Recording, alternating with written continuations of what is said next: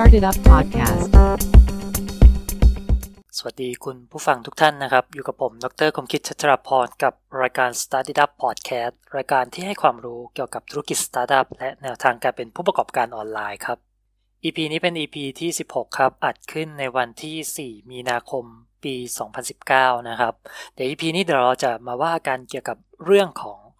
วิธีการทำธุรกิจ Startup นะครับ เป็นยังไงบ้างครับ สำหรับ EP ที่แล้ว EP ที่ 15 นะ ผมคิดว่าคุณผู้ฟังเนี่ยน่าจะได้รับแรงบันดาลใจมาก ๆ เลย เกี่ยวกับเรื่องราวของเรนนี่หวัง CEO ของ Castbox ใช่ไหมครับ ธุรกิจ Startup Podcast ที่มีเป้าหมายอยากจะเป็น Search Engine สำหรับคอนเทนต์ประเภทเสียงนะครับ แล้วก็ขอขอบคุณ CEO Blog ด้วยนะครับ ที่ช่วยผมเผยแพร่บทความเกี่ยวกับเรนนี่หวัง ออกไปนะครับ ก็มีคนที่เข้ามาบทความแล้วก็มาฟังพอดแคสต์เนี่ยจำนวนมากเลยนะครับยังไงก็ขอขอบคุณมาด้วยนะฮะซึ่งถ้าใครได้ฟังเรื่องราวของเรนนี่หวังกับการเริ่มต้นธุรกิจคุณจะรู้ว่าการทำธุรกิจสตาร์ทอัพเนี่ยเขามักจะเริ่มต้นที่ปัญหาใช่ไหมฮะ อย่างเช่นในเคสของเรนนี่ก็คือคอนเทนต์ประเภทเสียง ที่เธอนั่งฟังบนรถไฟตอนไปทำงานเนี่ยเธอหาคอนเทนต์ดีๆ ได้ยาก ดังนั้น เธอจึงอยากสร้างแพลตฟอร์มขึ้นมาที่ช่วยให้ผู้คนเนี่ยสามารถหาคอนเทนต์ดีๆ ฟังได้ง่ายขึ้น โดยการสร้างเจ้าตัวแพลตฟอร์มที่ชื่อว่า Castbox ที่มีฟีเจอร์ In Audio Search ขึ้นมาให้คนสามารถค้นหาคอนเทนต์ในพอดแคสต์ได้แบบนาทีต่อนาทีเลยทีเดียว ใช่ไหมครับ ซึ่งมันเป็นหัวข้อใน EP ที่ 16 นี่แหละครับ ที่เราจะมาว่ากันถึงเรื่องของวิถีสตาร์ทอัพธุรกิจที่ส่งมอบคุณค่า โดยการแก้ปัญหาให้กับผู้คน นะฮะซึ่งแนวทางการเริ่มต้นในการทำธุรกิจโดยมีปัญหานำมาก่อนนี้เนี่ย ผมก็ได้มาจากตอนที่อ่านหนังสือ The 100 Startup ไปราวๆ4-5บทนะผมได้รับเรื่องราวแรงบันดาลใจหลาย ๆ เรื่องเลยสำหรับแนวทางหรือว่าวิธีการเป็นผู้ประกอบการธุรกิจสตาร์ทอัพและแนวทางการเป็นผู้ประกอบการออนไลน์ในปัจจุบันนะครับ ซึ่ง พอได้รับความรู้เหล่านี้เนี่ย ผมก็เลยเอามาเขียนเป็นบทความในบล็อก Started Up เพื่อส่งต่อแรงบันดาลใจให้กับเพื่อนๆอีกหลายคนที่สนใจอยากทำธุรกิจสตาร์ทอัพรวมถึงธุรกิจออนไลน์ด้วย ซึ่งอย่างที่เราทราบกันนะครับ จุดเริ่มต้นในการทำธุรกิจสตาร์ทอัพทั้งปวงเนี่ย โดยเราจะเริ่มต้นจากตัวปัญหานะ เพราะว่าปัญหาคือจุดเริ่มต้นที่แท้จริงในการทำธุรกิจ นะครับ เดี๋ยวเรามาฟังกันนะซึ่งในการทำธุรกิจนะครับ ผมไม่แนะนำให้ทำธุรกิจแบบมีทูหรือว่าธุรกิจแบบกูด้วย เพียงเพราะว่าเราเห็นใครที่ทำแล้วประสบความสำเร็จ แต่จริง ๆ แล้วเนี่ยเราจะต้องมามองย้อนกลับไปว่าทำไมธุรกิจเหล่านั้นถึงประสบความสำเร็จ เพราะนั่นคือเป้าหมายที่แท้จริงในการดำรงอยู่ของธุรกิจนั้นๆครับ หากใครเคยอ่านหนังสือเล่ม ที่ชื่อว่า Start with Why ของ Simon Sinek มาก่อน คุณจะได้รับมุมมองการทำธุรกิจอีกแง่มุมหนึ่ง ว่าคนไม่ได้ซื้อสิ่งที่คุณมี นั่นก็คือ watch นะครับ แต่เขาซื้อเหตุผลที่คุณสร้างมันขึ้นมาต่างหาก นั่นก็คือ why ซึ่งเป็นแง่มุมที่ผมไม่เคยเอะใจมาก่อนเลย ตอนที่ผมเป็นลูกจ้างทำงานอยู่ในองค์กรนะอย่างที่ผมเคยพูดไปว่าผมเนี่ยเคยทำงานอยู่ในพวกบริษัทซอฟต์แวร์เฮาส์มาก่อน เนาะเราก็มีหน้าที่ทำงานตามที่ลูกค้าอยากได้ คือลูกค้าอยากได้ฟีเจอร์นู่นนี่นั่นเกี่ยวกับการออกแบบระบบหรือว่าเว็บไซต์นะครับ ซึ่งมันก็คล้ายๆกับฟีเจอร์ที่มีอยู่ในตลาด คือเราสร้างวอตขึ้นมาก็คือลูกค้าอยากได้อะไร เราก็สร้างสิ่งเหล่านั้นขึ้นมาให้ แต่เราไม่รู้วายของเขาเลยครับว่าเขาต้องการมันไปทำอะไร และมันสามารถช่วยให้ชีวิตของลูกค้าของพวกเขาเนี่ยดีขึ้นได้แค่ไหน นะหลายธุรกิจเริ่มต้นจากวอตนั่นก็คือการสร้างซัมติงขึ้นมา เพื่อไปตอบคำถาม why แต่ในทางกลับกัน ถ้าเราเริ่มต้นจาก why ก่อน เราจะรู้เหตุผลในการทำธุรกิจของตัวเองมากขึ้น สิ่งต่างๆ เหล่านี้เนี่ยผมไม่เคยเอะใจเลย จนกระทั่งเราออกมาเป็นผู้ประกอบการเอง แล้วก็ได้เรียนรู้ถึงความหมายในการทำธุรกิจ นั่นก็คือการส่งมอบคุณค่าบางอย่างให้กับผู้คน โดยคุณค่าหรือ value ที่ว่ามานี้มันก็ไม่ได้มีอะไรซับซ้อนเลย เพราะมันคือการช่วยเหลือผู้คน ซึ่งในหนังสือ The 100 Dollar Startup กล่าวไว้ว่า value is created when a person makes something useful and share it with the world แปลเป็นไทยนะครับ คุณค่าเกิดขึ้นเมื่อใครสักคนสร้างบางสิ่งที่เป็นประโยชน์ขึ้นมา และแบ่งปันมันให้กับโลกใบนี้เนื้ เนื้อแท้ของธุรกิจมันคือการส่งมอบคุณค่า และคุณค่านั้นคือการช่วยแก้ปัญหากับผู้คนนะผมขอยกตัวอย่าง ประสบการณ์ส่วนตัว นั่นก็คือธุรกิจอีบุ๊กที่ผมเขียนไว้สำหรับคนที่อยากเริ่มต้นเป็นผู้ประกอบการปล่อยเช่าที่พักบน Airbnb นะครับ โอเค ปัญหาอะไรที่ผู้คนประสบอยู่นะเราเริ่มต้นจากปัญหานะครับ โมเมนต์การทำธุรกิจในช่วงนั้นคือ ผมอยากเขียนหนังสือของตัวเองสักเล่ม แล้วก็ต้องขายได้ด้วยนะ การมองหาโอกาสทางธุรกิจจึงเกิดขึ้นฮะเราเริ่มต้นจากคำถามว่าทำไมคนถึงอยากซื้อหนังสือเล่มนี้ ในตอนนั้น Airbnb เนี่ยเป็นกระแสที่เกิดขึ้นทั่วโลก ผู้คนอยากปล่อยเช่าที่พักบนอินเทอร์เน็ต เพื่อทำไรายได้จากห้องพักหรือว่าบ้านที่ตัวเองมี แต่ปัญหาคือ การทำ Airbnb เนี่ยยังไม่มีแหล่งความรู้ที่เป็นภาษาไทยมากนัก แล้วก็หนังสือในท้องตลาดรวมถึงอีบุ๊กนะครับ ในตอนนั้นยังไม่มีขาย และถึงแม้ว่าตัว Airbnb เองจะมีการจัดเวิร์กช็อปให้ความรู้เกี่ยวกับการเป็นโฮสต์ Airbnb ฟรี แต่สถานที่จัดนั้นน่ะเขาจัดที่กรุงเทพนะแล้วก็รอบการจัดก็ไม่ได้มีกำหนดการที่แน่นอน ทำให้คนที่อยากปล่อยเช่าที่พักบน Airbnb หลายคนเนี่ยเขาไม่สะดวกหรือไม่ว่างเดินทางไปอบรม อีกทั้งหลายคนก็อยู่ต่างจังหวัดนะครับ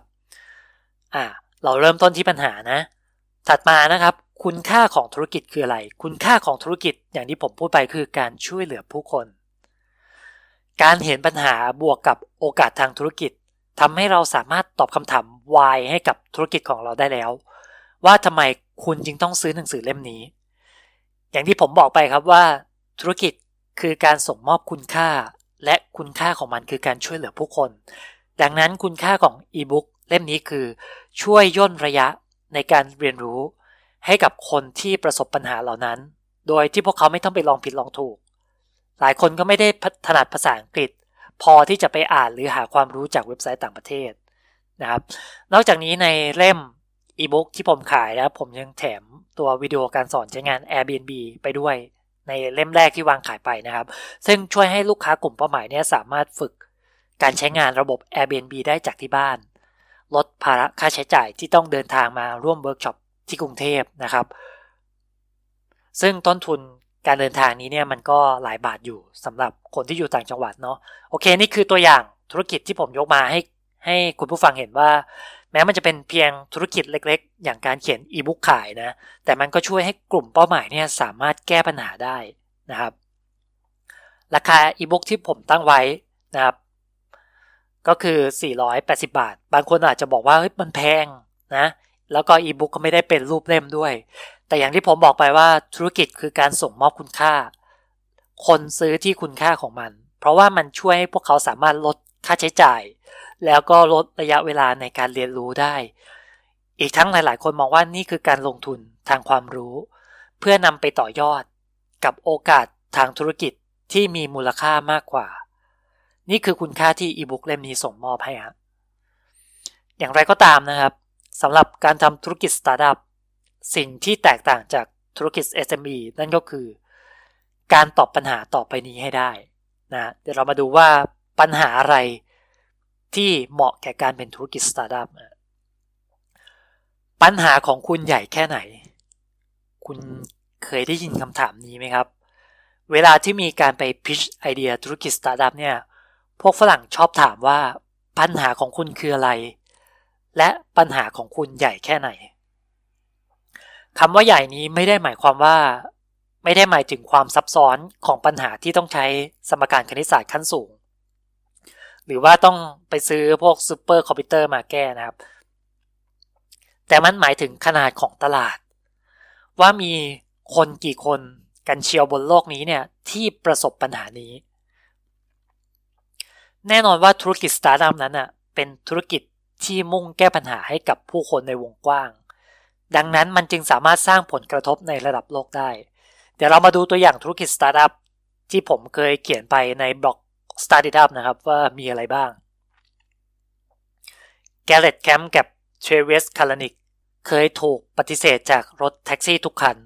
ในวันที่ฝนตก ณ กรุงปารีส พวกเขาจึงคิด Uber ขึ้นมา เพื่อแก้ปัญหาแท็กซี่ที่ชอบปฏิเสธลูกค้า นี่ตัวอย่างแรกนะครับ ตัวอย่างที่สองนะ Kevin Systrom กับ Mike Krieger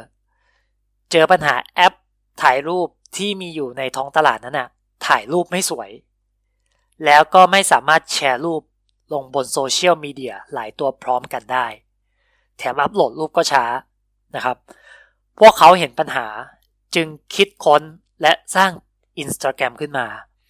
เพื่อให้ใครก็ตามแต่สามารถอัปโหลดรูปที่สวยงามขึ้นไปอวดเพื่อนๆ ได้อย่างรวดเร็ว คนถัดมานะครับDanae Ringelmann เคยคุยกับผู้ประกอบการที่มีไอเดียดีๆ แต่ไม่สามารถเข้าถึงแหล่งเงินทุนจากนักลงทุนได้ เธอกับเพื่อนจึงร่วมกันก่อตั้งเว็บไซต์ที่ชื่อว่า Indiegogo ซึ่งเป็นเว็บไซต์ระดมทุนจากมวลชนชื่อดังในปัจจุบัน เพื่อช่วยให้ฝันของผู้ประกอบการเหล่านั้นเนี่ยเป็นจริงขึ้นมาได้นะฮะเอาละครับตัวอย่างถัดมาไบรอันเชสกี้กับโจแกเบีย คุ้นไหม สองหนุ่มถังแตก ในช่วงที่ประเทศอเมริกาเกิดวิกฤตเศรษฐกิจปี 2008 พวกเขาคิดไอเดียหาเงิน โดยการเอาห้องของตัวเองมาปล่อยเช่า ให้คนแปลกหน้ามาเข้าพัก กลายมาเป็นธุรกิจที่ชื่อว่า Airbnb สตาร์ทอัพที่ช่วยให้ผู้คนหาที่พักราคาถูก และช่วยให้ผู้คนบนโลกเนี่ยสามารถทำเงิน ได้จากการปล่อยเช่าห้องพักของตัวเองที่ยังมีห้องว่างอยู่ ให้กับ นักท่องเที่ยวทั่วโลกได้เนี่ยคนถัดมานะครับ แดนนอริดผู้ชายที่เกือบจะถังแตก ก่อตั้ง WV Curve ขึ้นมา เพื่อช่วยแก้ปัญหาจุกจิก ให้กับเจ้าของเว็บไซต์ที่ใช้ WordPress ทุกคนบนโลก ตลอด 24 ชั่วโมง 7 วัน ถัดมานะฮะ Katherine Krug ผู้หญิงคนนี้เจออาการปวดหลัง จากการนั่งทำงานนานๆทุกวัน ประกอบกับในท้องตลาดเนี่ยก็ไม่มี solution ดีๆให้กับเธอเลย ที่จะช่วยให้เธอหายขาดจากอาการปวดหลังได้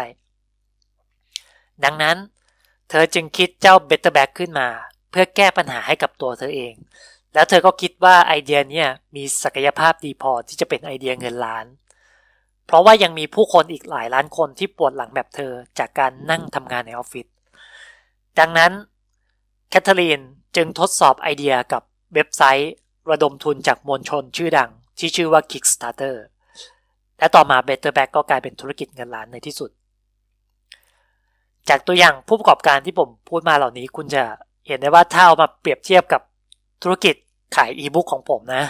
คุณจะเห็นได้ว่าธุรกิจของผมเนี่ยสร้างผลกระทบได้น้อยกว่ามากๆเลย เพราะว่ามันช่วยแก้ปัญหาให้กับคนบางกลุ่ม อีกทั้งเนื้อหาในเล่มยังเป็นภาษาไทยนะครับ ดังนั้นตลาด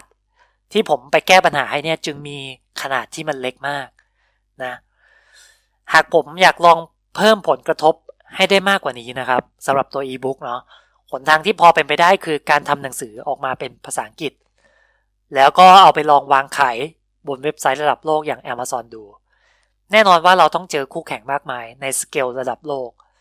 แล้วก็ธุรกิจก็ไม่ได้มีศักยภาพเพียงพอที่จะเป็นธุรกิจสตาร์ทอัพนั่นก็คือการมีโมเดลธุรกิจ ที่สามารถทำเงินซ้ำได้เรื่อยๆนะหนังสือหนึ่งเล่มคนซื้อไปอ่าน แค่เล่มเดียวเนี่ยไม่ซื้อซ้ำละนะฮะอย่างไรก็ตามนะครับ ผมก็ไปดู กรณีศึกษาในต่างประเทศนะที่น่าสนใจแล้วก็อยากเอามาแชร์ให้กับคุณผู้ฟังเนี่ยได้ฟังกัน เพื่อที่จะได้ลองเอาไปศึกษา แล้วก็เอาไปต่อยอดกับไอเดียธุรกิจสตาร์ทอัพของตัวเองให้ชัดเจนได้มากขึ้นนะโอเค เดี๋ยวมาฟังกันต่อ เรื่องราวของธุรกิจสตาร์ทอัพตัวนี้นะครับ เป็นเรื่องราวของครูสอนดนตรีคนหนึ่ง ในประเทศสหรัฐอเมริกานะเดี๋ยวฟังเรื่องราวของเขากัน ในปี 2009 นะครับ ผู้ชายคนหนึ่งที่ชื่อว่าแบรนดอนเพียชอาศัยอยู่ในรัฐยูทาห์ประเทศสหรัฐอเมริกา คือแบรนดอนเนี่ยมีอาชีพเป็นครูสอนเปียโนที่ประสบความสำเร็จ ก็คือเขาสามารถหารายได้ มาเลี้ยงชีพจากงานที่เขารักแล้วก็ลงรายได้ นอกจากจะมีทักษะทางด้านดนตรีแล้วนะแบรนดอนยังมีทักษะในด้านการเขียนโปรแกรมคอมพิวเตอร์ด้วยนี่เป็นครูสอนดนตรีที่ไม่ธรรมดาเลย เพราะว่าสามารถ coding หรือว่าเขียนโปรแกรมได้ด้วยเนี่ยโอเค ด้วยความที่เป็นผู้ประกอบการที่กระตือรือร้นนะครับชายหนุ่มคนนี้สนใจที่จะผสมผสาน ความสนใจ ทางด้านเทคโนโลยี กับการสอนดนตรีเข้าด้วยกัน เขานึกถึงเพื่อนร่วมอาชีพ และนั่นทำให้เขาพบจุดบรรจบระหว่างทักษะที่เขามี กับความต้องการของเพื่อนร่วมอาชีพเหล่านั้นแบรนดอนเล่าให้ฟังว่าโดยทั่วไปอะครูสอนดนตรีอะไม่ค่อยมีใครอยากมายุ่งเรื่องของการจัดการธุรกิจนักหรอก พวกเขาที่ชอบที่จะสอนดนตรีมากกว่า ซึ่งการสอนในแต่ละวัน พวกครูเหล่านี้เนี่ยจะใช้เวลาหมดไปกับการบริหารธุรกิจเป็นจำนวนมาก ตั้งแต่การจัดตารางสอน การเปลี่ยนตารางเวลาใหม่ ไปจนถึงการแจ้งเตือนผู้เรียนและอื่นๆอีกมากมาย กิจกรรมเหล่านี้ต้องเอาใจใส่อย่างมาก แถมยังรบกวนการสอนอีกด้วย นอกจากนี้ผู้สอนหลายคนยังไม่สามารถทำเงินได้เต็มจำนวน อย่างที่ควรจะเป็น เช่น หลายคนไม่มีช่องทางในการชำระเงิน และการออกใบเสร็จ รวมถึงบางรายก็เจอนักเรียนชิ่ง ไม่ยอมมาเข้าเรียนและจ่ายเงินก็มีนะ ในตอนแรกนะครับแบรนดอนไม่ได้ตั้งใจจะทำเป็นธุรกิจจริงจัง เขาต้องการแก้ปัญหาให้กับตัวเองก่อน โดยการเขียนซอฟต์แวร์ที่ชื่อว่า Music Teacher Helper ขึ้นมา เพื่อใช้ในการติดตามผู้เรียน จัดตารางสอน และช่วยในเรื่องของการชำระเงินค่าเรียน และเมื่อมีครูสอนดนตรีหลายคน ให้ความสนใจกับเจ้าซอฟต์แวร์ตัวนี้นะครับแบรนดอนจึงค้นพบว่านี่คือโอกาสทางธุรกิจ ดังนั้นเขาจึงปรับแต่งซอฟต์แวร์ดังกล่าว ให้กลายเป็น one stop platform สำหรับครูสอนดนตรี ก็คือจบในที่เดียว ตั้งแต่การช่วยให้ครูสอนดนตรีเหล่านั้นเนี่ยสามารถสร้างเว็บไซต์เองได้ โดยไม่ต้องมีทักษะทางด้านการเขียนโปรแกรมนะ สามารถจัดตารางสอนและก็ออกใบเสร็จ คือทั้งหมดเนี่ยเพื่อช่วยให้คนเหล่านั้นเนี่ยโฟกัสไปที่การสอนดนตรี ที่พวกเขารักได้อย่างแท้จริง ในตอนนั้นตลาดยังไม่มีวิธีการแก้ปัญหาที่ตอบโจทย์ และตลาดการสอนดนตรีก็เป็นตลาดที่มีขนาดใหญ่เสียด้วย ดังนั้น product ของแบรนดอนเนี่ยจึงตอบโจทย์ครูสอนดนตรีแบบสุด แต่เนื่องจากครูสอนดนตรีมักจะใช้จ่ายอย่างประหยัด ดังนั้นแบรนดอนต้องมั่นใจว่าพวกเขาจะยอมจ่าย โดยการแสดงให้เห็นคุณค่าของเจ้าซอฟต์แวร์ Music Teacher Helper ว่ามันสามารถช่วยให้พวกเขาประหยัดเวลาและก็ค่าใช้จ่ายได้ แต่ก็ต้องไม่ลืมว่ามันจะต้องเป็นธุรกิจที่ทำกำไรด้วย ดังนั้นเขาจึงไม่ขี้เหนียวในเรื่องของการตั้งราคา บริการที่แบรนดอนปล่อยออกไป มีหลายเวอร์ชันให้เลือกใช้ ตั้งแต่เวอร์ชันที่สามารถใช้งานได้ฟรี แต่จำกัดฟีเจอร์นะ ไปจนถึงเวอร์ชันที่เสียตังค์มากถึง 588 เหรียญต่อปี แล้วก็คุณครูสอนดนตรีสามารถเพิ่มลดขนาดของแพ็กเกจได้ ขึ้นอยู่กับจำนวนของนักเรียนในคลาสของผู้สอนสามปีต่อมานะครับ ชีวิตของแบรนดอนเปลี่ยนไปค่อนข้างมาก เขาไม่ได้อยู่ที่ยูทาห์ต่อไปแล้ว แต่ตื่นขึ้นมาอาบแสงแดดยามเช้าที่เอสคาซูในประเทศคอสตาริกาพร้อมกับภรรยาและก็ลูกสาวอีกสามคนแบนดอนยังจ้างพนักงานอีก 10 คน ซึ่งทำงานอยู่คนละที่ทั่วโลก ในแต่ละสัปดาห์เขาใช้เวลาทำงานประมาณ 8-15 ชั่วโมง เพื่อจัดการกับธุรกิจส่วนตัวนี้ และก็ใช้เวลาที่เหลือกับครอบครัว รวมถึงพวกไซต์โปรเจกต์ต่างๆ มากมาย ที่เขาทำแล้วสนุกไปกับมัน สิ่งที่แบรนดอนได้รับนอกจากเงินแล้ว ก็ยังมีอีกสิ่งที่ใครหลายคนก็ฝันถึง นั่นก็คือฟรีดอมหรือว่าอิสระภาพ การเป็นผู้ประกอบการที่สามารถทำงาน และก็ทำเงินที่ใดก็ได้ จากทุกที่บนโลกนี้ โดยการแก้ปัญหาให้กับผู้คนจำนวนมาก และก็มีโมเดลธุรกิจที่แข็งแรง อย่างเช่นพวก ระบบ Subscription หรือการสมัครสมาชิก สุดท้ายเจ้า Music Teacher Helper เนี่ยก็ช่วยให้แบรนดอนมีรายได้อย่างน้อย 3 6 0 0 0 0เหรียญต่อปี คิดเป็นเงินไทยก็ประมาณ 12.6 ล้านบาท การส่งมอบคุณค่าที่ตรงจุดทำให้ลูกค้ายินดีใช้ในระยะยาว และจ่ายเงินให้เขาทุกเดือน และไม่น่าเชื่อว่ายอดรายได้นี้ยังคงมีแนวโน้มที่จะเพิ่มขึ้นเรื่อยๆ จากการที่มีครูสอนดนตรีเข้ามาใช้มากขึ้น เป็นยังไงบ้างครับนะอย่างที่ผมกล่าวไปนะครับว่าธุรกิจคือการส่งมอบคุณค่า และคุณค่านั้นนะคือการช่วยแก้ปัญหาให้กับผู้คน ในเคสของแบนนอนคุณจะเห็นได้ว่า ผู้ประกอบการคือคนที่กระตือรือร้น ในการแสวงหาโอกาสทางธุรกิจ สิ่งที่แบรนดอนมองเห็นก็คือ จุดบรรจบ ระหว่าง ทักษะทางด้านเทคโนโลยี กับโอกาสทางธุรกิจในอุตสาหกรรมการสอนดนตรี แล้วเขาก็พบโอกาสนั้นนะจากปัญหาที่ตัวเองประสบอยู่ จนนำไปสู่การสร้างซอฟต์แวร์ที่ชื่อว่า Music Teacher Helper เพื่อช่วยแก้ไขปัญหาให้กับตัวเองก่อน